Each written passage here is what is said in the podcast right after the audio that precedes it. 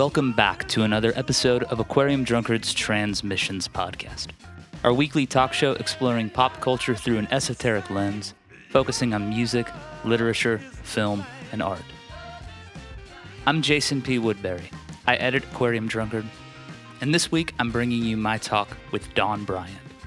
Born in Memphis, Tennessee, Bryant was one of the premier songwriters at Hi Records, where he wrote material for Al Green, O.V. Wright, Syl Johnson, and his wife, Ann Peebles. He released an album called Precious Soul under his own name in 1969, but mostly stayed behind the scenes, barring a few gospel records he released along the way. But in 2016, he returned to making records under his own name with Don't Give Up on Love, released by Fat Possum Records.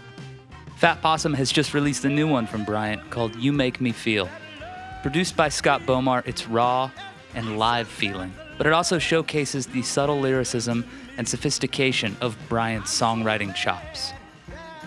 Before we get into my talk with Don, we want to remind you that Aquarium Drunkard is brought to you primarily by our supporters on Patreon. If you want to help us keep creating Aquarium Drunkard's mixtapes, playlists, podcasts, interviews, features, and audio-visual work, Patreon is the way to do it. Pledge, support, and get cool stuff in the process. All right, without further delay, let's get into my talk with Don Bryant. We'll see you on the other side. There's so much peace in my valley,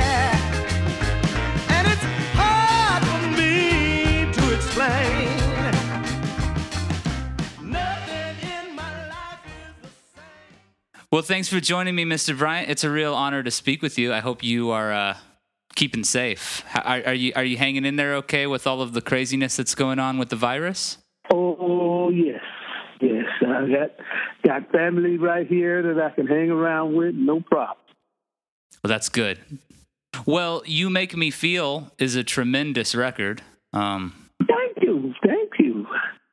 Whew. There was a 48 year gap between your first secular record, uh, 1969's Precious Soul, and now the second. And then then you did another one, Don't Give Up on Love, in 2017. So with only three years between the records, it seems like you're on a little bit more of a tear than you than you were for a while. Did uh, did finishing that last one up feel pretty good? Did it inspire you to say, "Okay, let's get in there and, and make another record right away"? Uh, I was. Uh working with uh, uh, Scott Bomar, who was a band leader in the Bo-Keys. Uh, his his um, vocalist got ill, and uh, he approached me to see if I would be interested in doing some things, some gigs they had going. And uh, and I said yes, and uh, we worked up a few things, it worked out pretty good. I felt pretty good back on the stage.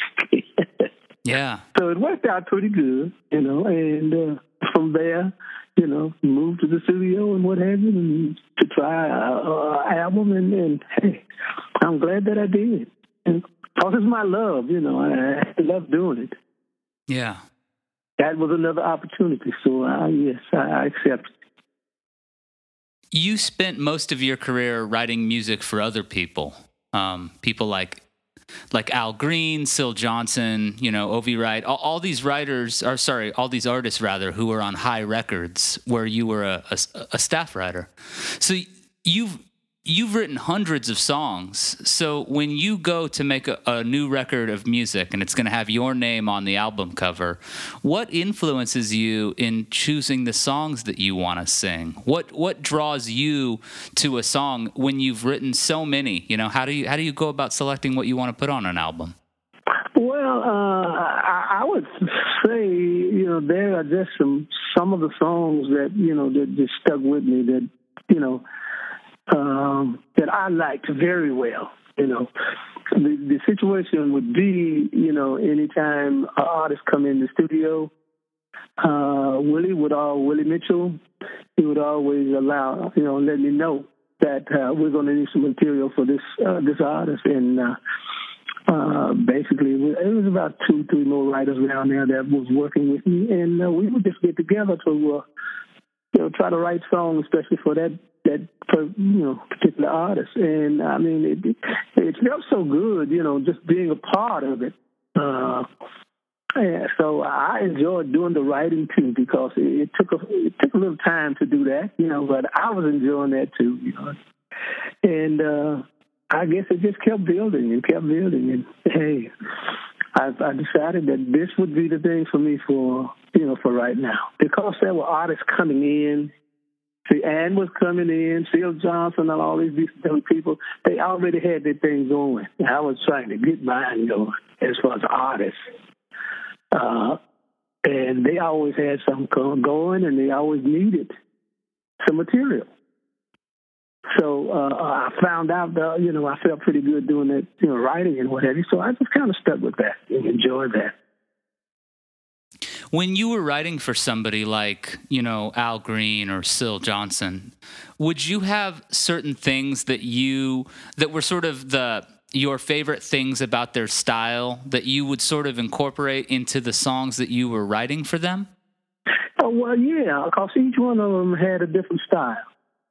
And I would try to imitate, uh, you know, the style that they had, the way they would use words uh, or phrases or different things. I would try to stay that close to uh, the artist that I was writing for, and uh, and began to uh, uh, get a little bit easier, and the longer I did it, you know, and, and it became it came out come off pretty good. Sometimes I would always have songs prepared, uh, just in case somebody, you know, might need need a couple of songs and, and, and it wasn't announced or anything. But I would always try to have something prepared to present when the artist needed a song, a couple of songs. I always tried to have something for and, and most of the time, you know, it worked out pretty good. One of my favorite things about this record, "You Make Me Feel," is the, the opening song is called "Your Love Is to Blame," and um, and that's a song where you you do something that's very uh, clever and, and funny. You know, you take that negative sounding title and you twist it into something that is that's very sweet so you're saying you know you're blaming someone for giving you truth instead of lies or lies instead of the darkness you know um, is stuff like that a little hook or a twist where you take something and you turn it on its head in terms of a lyrical topic? Is that something that you you sort of um, you know as a writer that seems like the sort of thing that you develop over time? Um, was it always important for these songs to have a little bit of spark of uh, that sort of uh, unexpected quality for you when you were when you were writing for others and now when you're choosing songs for yourself? Well, yes, it was. Uh, you know, I would kind of, you know, study the uh, the artist and his styles and different things, and uh, try to do the song, you know, according to how he phrased different things or she phrased different things or what you, and and try to, you know, stay close to, you know, trying to sound like that artist as I could, you know, and it began to uh, stick with me, you know, when uh, nobody was even there. You know, I might write a song for somebody coming in in a couple of weeks or whatever, you know, but, but I, I just, I, I always had my head off into, you know, what, whoever it was, I want to get off into the way they style, get off into yeah. the style of how they sang songs and words and what have you. And it, it worked for me. On this record, you sing a song called Don't Turn Your Back on Me, which you originally released in, in 1965. What's it, what's it like revisiting a song that you wrote that long ago? Um, did you find yourself surprised by, by you know something that you had you had done that long ago and and finding your way into singing it you know now in 2020 well, I tell you what, you know, the songs that I write, uh, basically, you know, uh, I don't know. I enjoy uh, uh, writing the songs and, and and a lot of times just just singing the song even before I give them to anybody. You know, just to see the feel, catch the feel, and make sure that uh, I presented it to them in the way I was feeling. You know, once they get it, I guess you know they could change it. But I had to feel it first to make it come out and sound right. So a lot of times, you know, I would just sing the song myself. This is the way I would do it. You know, and a lot of times they they might have some changes to which didn't bother me at all. You know, you you have such a large songbook as we've already ta- as I already alluded to it. You know, there's so many different records uh, or different songs that you've you've put together over the years. When you listen back, do you have songs that you you don't like now? Songs that you wrote that at the time you thought, hey, that was pretty good, and then you you go back and you listen you know do, do you ever find yourself a little bit uh, put off by stuff you wrote back in the in the day? Yes yes. Like I did, you know, because uh, uh, we needed tunes, and I had been doing a lot of writing, uh, but we needed tunes, and I would always suggest to uh, the producer uh, that hey, well, let's let's why not try let's try this because a lot of them are still my favorite songs. You know, regardless of who did them or recorded them or whatever, they're still my favorite songs. And uh, I thought uh, to myself, maybe I can sing this song. I, I might not do it exactly like the artist that did it, but I enjoyed doing the song. It felt good to me, even just singing the song. And, and a lot of the things like that, I would just go around humming them because the melodies and the stories, you know, was uh, sometimes a part of my life. You know. Yeah, yeah, yeah. So you'd find? Did you ever find songs reminded you of of bad times? Songs that you had written at at that point?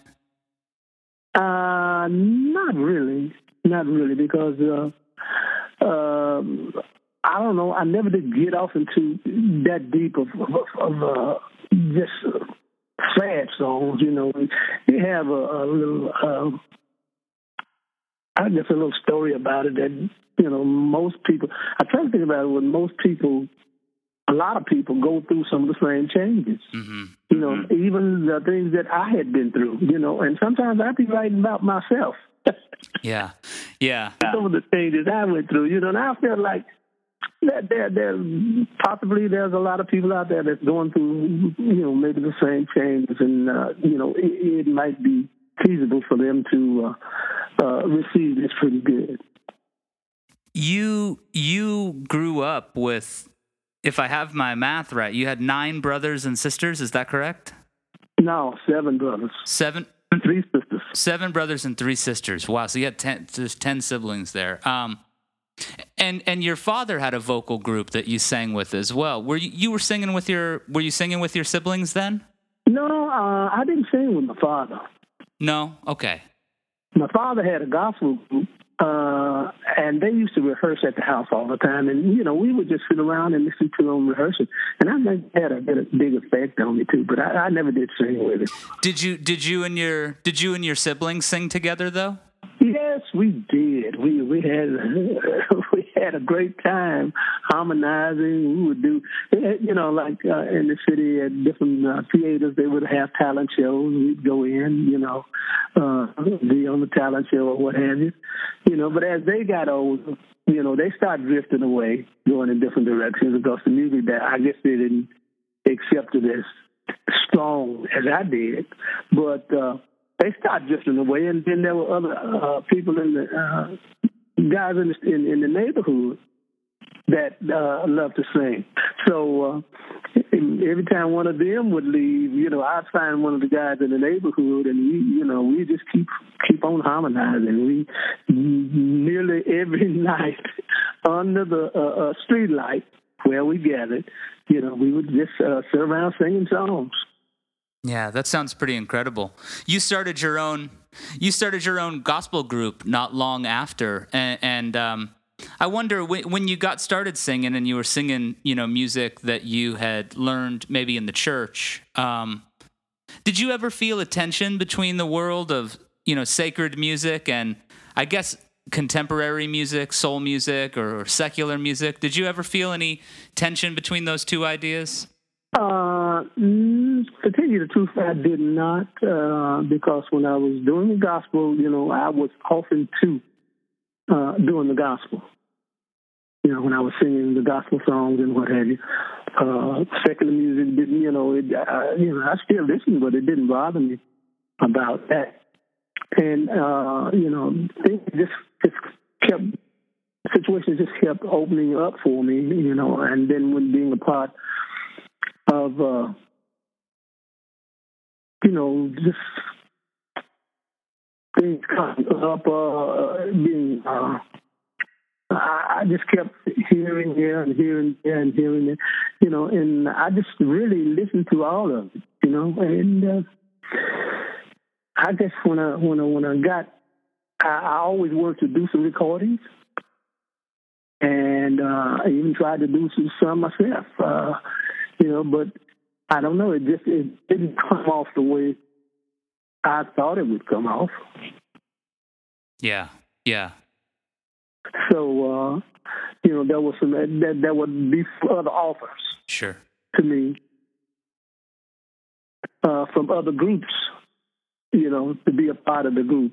Uh, and then I finally, when I when I met Willie Mitchell, I had a group, uh, and we were doing um, secular music and what have you. And, uh, and meeting him, that really was uh, the beginning of, of my career. Was really meeting Willie Mitchell and, and singing along with him. Was that the was that the Five Royales? Uh, no, that was the Four Kings. Okay, okay. So so you so you met Willie Mitchell, and what did meeting him uh, teach you about about music? Uh, did did he have? A, I mean, I have to imagine that he had a big impact on the way you viewed making records and writing songs. How did how did how did Willie how did his productions influence what you wanted to do? Well, uh, the way it happened, um, you know, there were groups around in the city that played at certain clubs. You know, was well known in the city, and uh, Willie had uh, uh, the same thing going on. Something happened to the group that was working with him, and he needed another group. And he had heard about us or somebody told us that. So he asked us if we would be interested in it, and uh, yes, we were. And we, we started working. My group started with you know, doing different clubs and different things. And as time went by, you know, one kind of headed in another direction and what have you. And, and I knew what I wanted. I was doing what I loved. And they kept going in different directions. I would pick up a, a, another vocalist or whatever to join in to make it work out. And uh, the same thing would happen. So uh, when I found out that it was going to be hard to keep the group together, if uh, he would be interested in allowing me to to start doing solos, and he did, you know, and and that just built it even more. So, yeah. So uh, he he he would always let me know when artists was coming in and would need songs and what have you. You know, did did the uh, the album on me and what have you. You know, I, I had my chance in that, but there were stronger artists coming through. Let me say it this way: stronger artists started coming and uh, Al, uh, uh, William, uh, no, and Bill, O.V. Wright, and different ones like that. And they already had it going on. You know what I'm saying? They they already had their their name out there. Uh, and my, my my experience was being with Willie Mitchell and just being the lead lead singer uh, right. in the band, and which I enjoyed very much, you know. But uh, it just it just never came off. So I made the decision, you know, the writing thing was looking so good, you know. I just made a decision. I, I like to write also because I still be around my music. I still be listening to the music. I still be writing songs, uh, you know, that different artists would maybe want to record. So, you know, uh, it didn't really bother me that much because I was still within that same area that I was continuously sure. enjoying and growing in, you know, and then uh, they say the the catalog is, pretty strong. I mean, pretty long, but uh, you know, I was just enjoying writing the song. That made me feel good to write a song that one of the artists out there was already well known would accept and record. That made me feel good and made me push on. Yeah. It must have been exciting hearing your songs on the radio. Oh, yeah, definitely. yeah, that inspired me even more. yeah. you know, because like I say, I, I was always just even when there wasn't anybody that needed it, I was always, you know, doing rhymes and whatever, and and uh, the people talk about their their situations and whatever, and trying to on my own, trying to write some kind of story on it that uh, uh, I would think um, more than just he would, uh, yeah, like the songs or whatever, you know.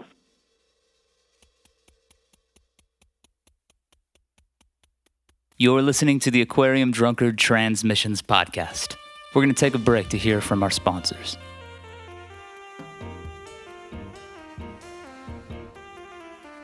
The system supporting creative people is broken, and the COVID 19 crisis is making it more obvious than ever. Look, you get it. Creative people are navigating complex algorithms that put what's easy to sell over what's good. Patreon suggests there's a better way.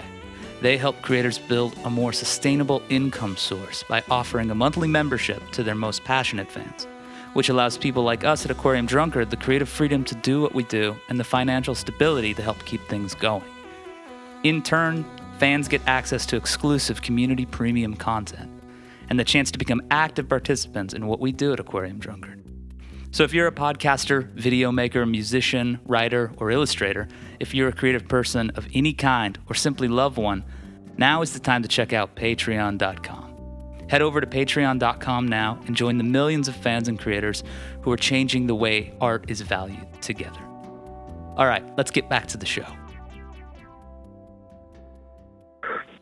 So eventually, a, a new vocalist comes in to the studio, or you know, to you know, around and you've got Ann, Ann Peebles, your future wife. Um, what did you think when you first heard her sing? I thought she had a great voice and a great sound. Yeah.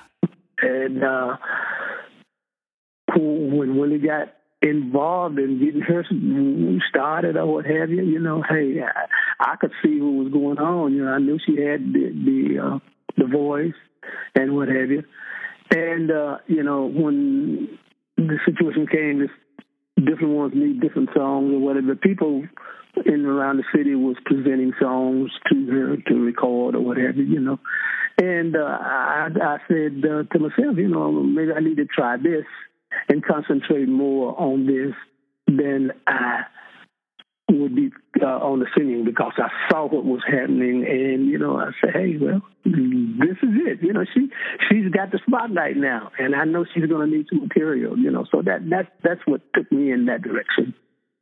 Uh, you know, real heavy. You sing 99 pounds on this new record, and that's a song. that's a song that you wrote for her, you know, as a song that would sort of introduce her to people. Um, when you wrote that song, you know, what you were kind of writing a song that was going to explain to people, you know, sort of uh, Ann's whole thing, you know, her her her appeal, basically. So I wondered, what what was it, you know, what did you want to get across with that song, and what was it like revisiting that song and singing it now? Well, it, it was a that particular song was a mixture of things.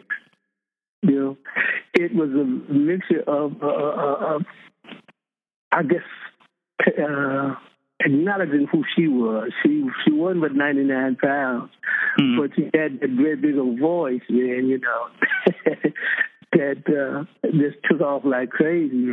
And being around her and uh, different artists at the studio all the time, she would even come in and and work on songs uh, and ideas and what have you with me. And uh, you know, I just got uh, you know used to uh, uh, writing things for her because most of the other artists had their own material. Uh, Al and different ones, and uh, I would always try when one was coming in. I would always try to at least have one or two songs ready for whoever was coming in. And uh, when she started, you know, getting with me and helping me with some lyrics and different, she, you know, letting me know how she felt about the story or what have you, and she was helping me with lyrics and whatever, you know, and that worked out fine.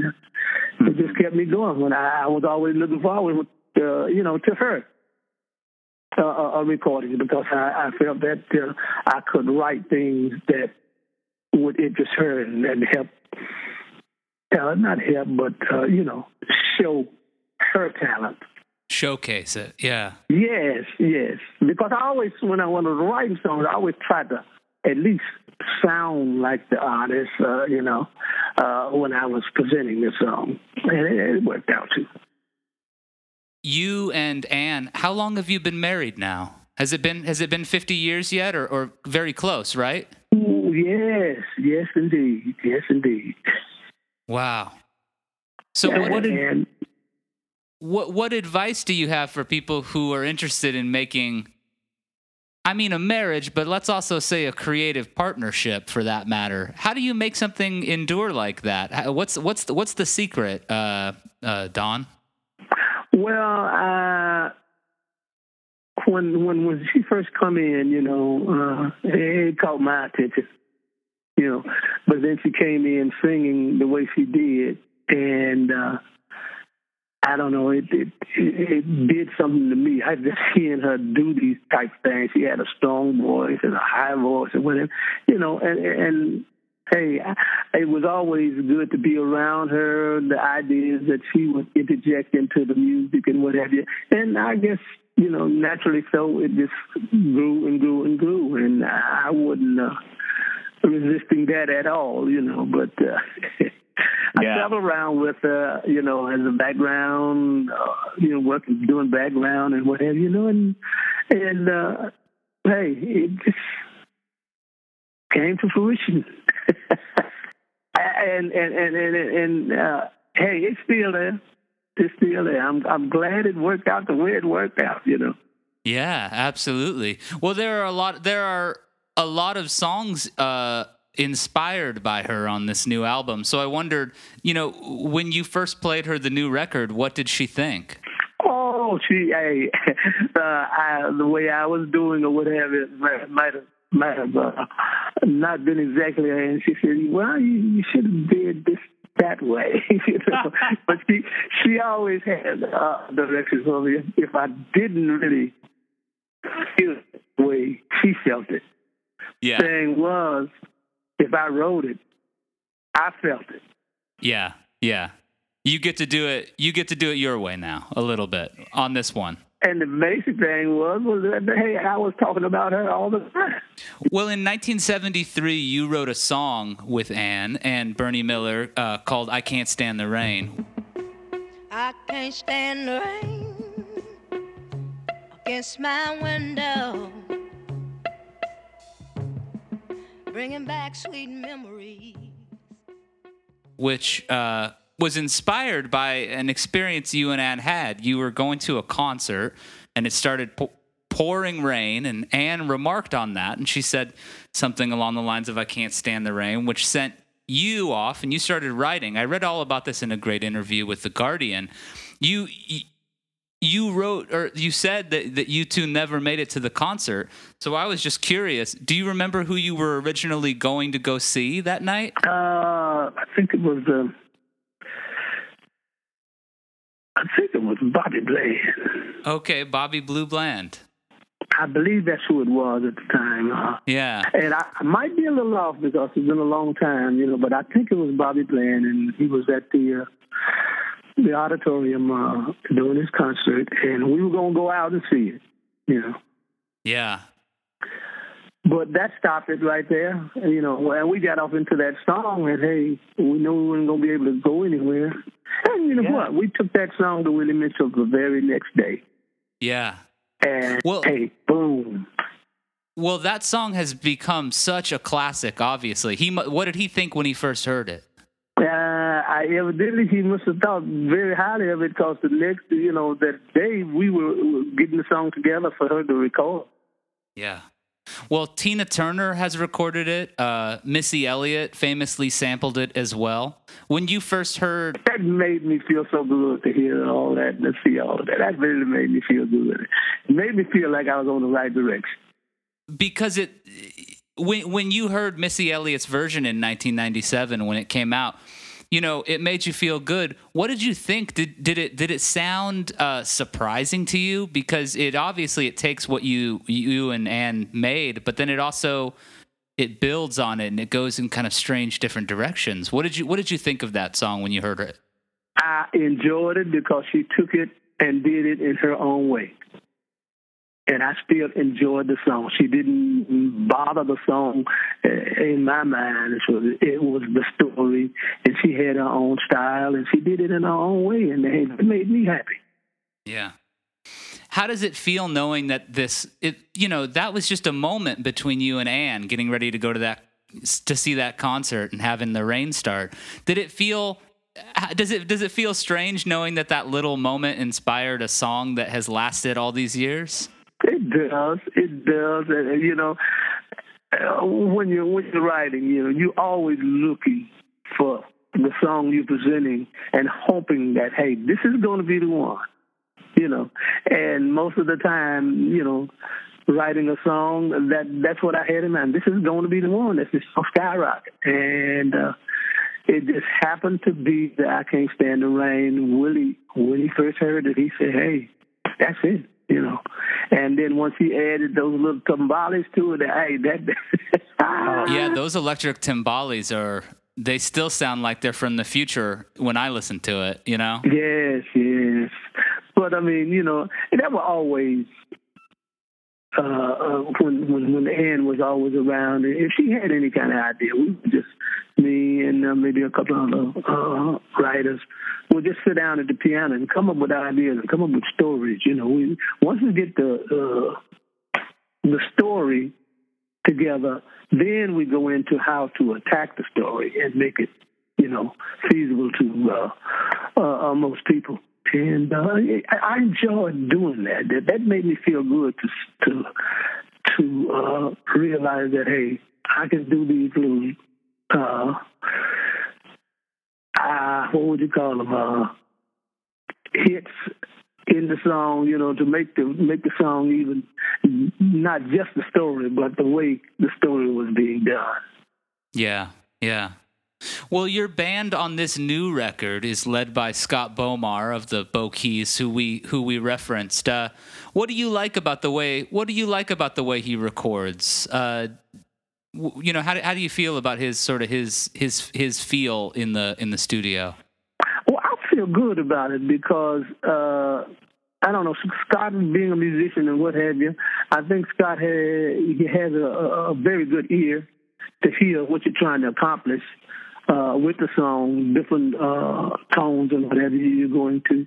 And uh, generally, uh, you know, we'll have rehearsals on the songs, plus, you know, especially the, the new things that uh, was written.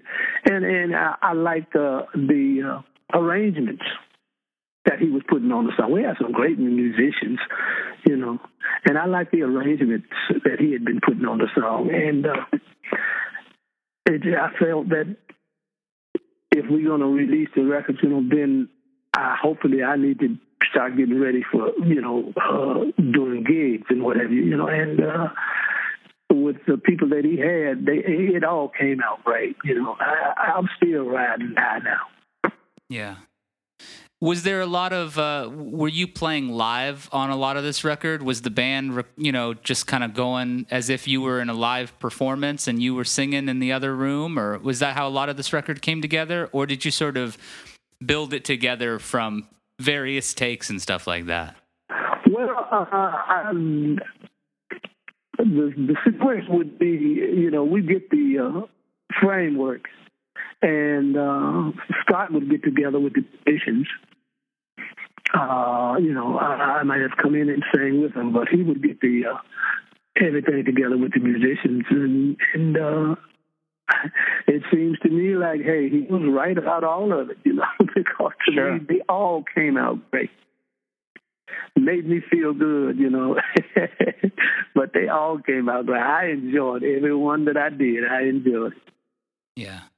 Well, this this record ends with a gospel song called "Walk All Over God's Heaven," and there's a line in that song that I wondered if you could explain for me a little bit. Um, you sing "Everybody talking about heaven ain't going there." Uh, what do you What do you mean by that one? Well, uh, that was not uh, a song that I wrote. Oh, I see. Okay, okay. Some, but that's that's a, is that a traditional song? Uh, yeah, that was uh, that was a, a. I don't know exactly who did that, but it was just a, a traditional thing that uh, uh, uh, some of the churches would be playing, or some of the groups would be singing, and I enjoyed it. You know, uh, um, I tell you one day when we was having uh, you know, the the family reunion or the neighborhood reunion. Uh, me and two, three of my brothers, that was one of the songs we we would always sing, and they would always ask for it. Each yeah. year, they would always ask for that one song, you know. But uh, I don't know that that was a song that I, for some reason, I just enjoyed the way the story was told.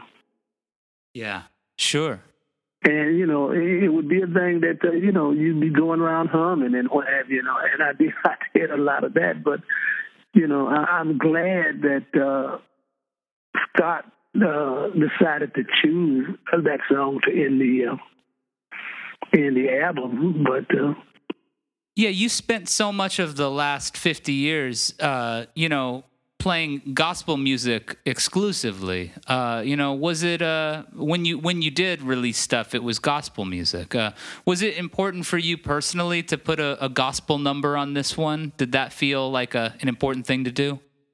Well, uh, I introduced it uh, to Scott. You know, we needed a, we needed another song, and I introduced it to him, and he, you know, he liked it. Uh, hey, that that was one of one of my favorites and uh, gospel. And uh, if you know, he said that he liked it, and, and we we did. I was glad to do it. Do you think you might? Do you think you might want to record a, a gospel album with this band at some point, or uh, what do you want to do next? Now that you've got these records, kind of this new record finished up, where do you where do you want to take things from here? Well, I don't know. I, I you know, I would have to you know, look inside of me and, and, and see what, you know, what I feel inside. You know, just to say, here, I would like to go here or go there, you know, that, I, I, I wouldn't be able right now to say the direction I want to go in, you know, because I don't know things might happen, you know. And, uh, later on, I might decide to do something. I don't know, you know. It's, it's just one of those situations. I'm enjoying what I'm doing now. And, uh, you know, this time will tell. Yeah. Well, well, Don, I want to thank you so much for taking the time to speak with me about all this. It's been really wonderful to chat with you, and I, I really love this album. All right, thank you so much, man. I appreciate that, man. Uh, uh, I'm trying to hang in there, man. Uh, we ain't, we ain't started on another one yet, but I know yeah, in my yeah. mind I have. You know, uh, coming up with ideas and different things, you know, write them down. And later on, then I'll go back and try to write the story you know, and that's the way I work uh, as far as uh, record, writing is concerned.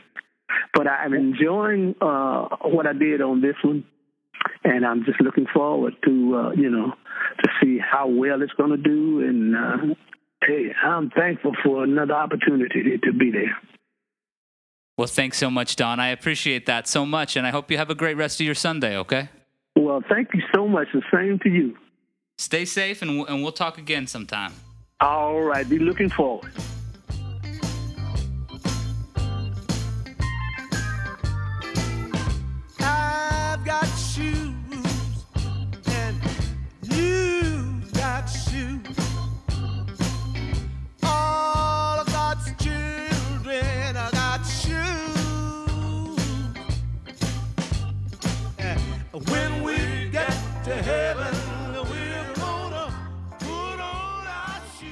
Thanks for joining me once again here on the Transmissions Podcast. You probably know the spiel, but here it is once more. If you like this show, share it. Help get the word out. Leave a rating or a review on the podcast app of your choice, or just email a link to a friend and say, hey, I think you might dig this. We're available wherever you get podcasts and at aquariumdrunkard.com, where you can also sign up for our weekly sidecar newsletter, which features select content from the site and exclusive book, movie, podcast, and cultural recommendations. And of course, tune in to Justin Gage's The Aquarium Drunkard Show every Wednesday night on Sirius XMU Channel 35. It airs at 7 p.m. Pacific Time. You can find AD on all your preferred social media channels and probably the ones you're sick of too. And you can find me at Jason P. Woodbury. We'll be back next week with another late night dive into the unknown.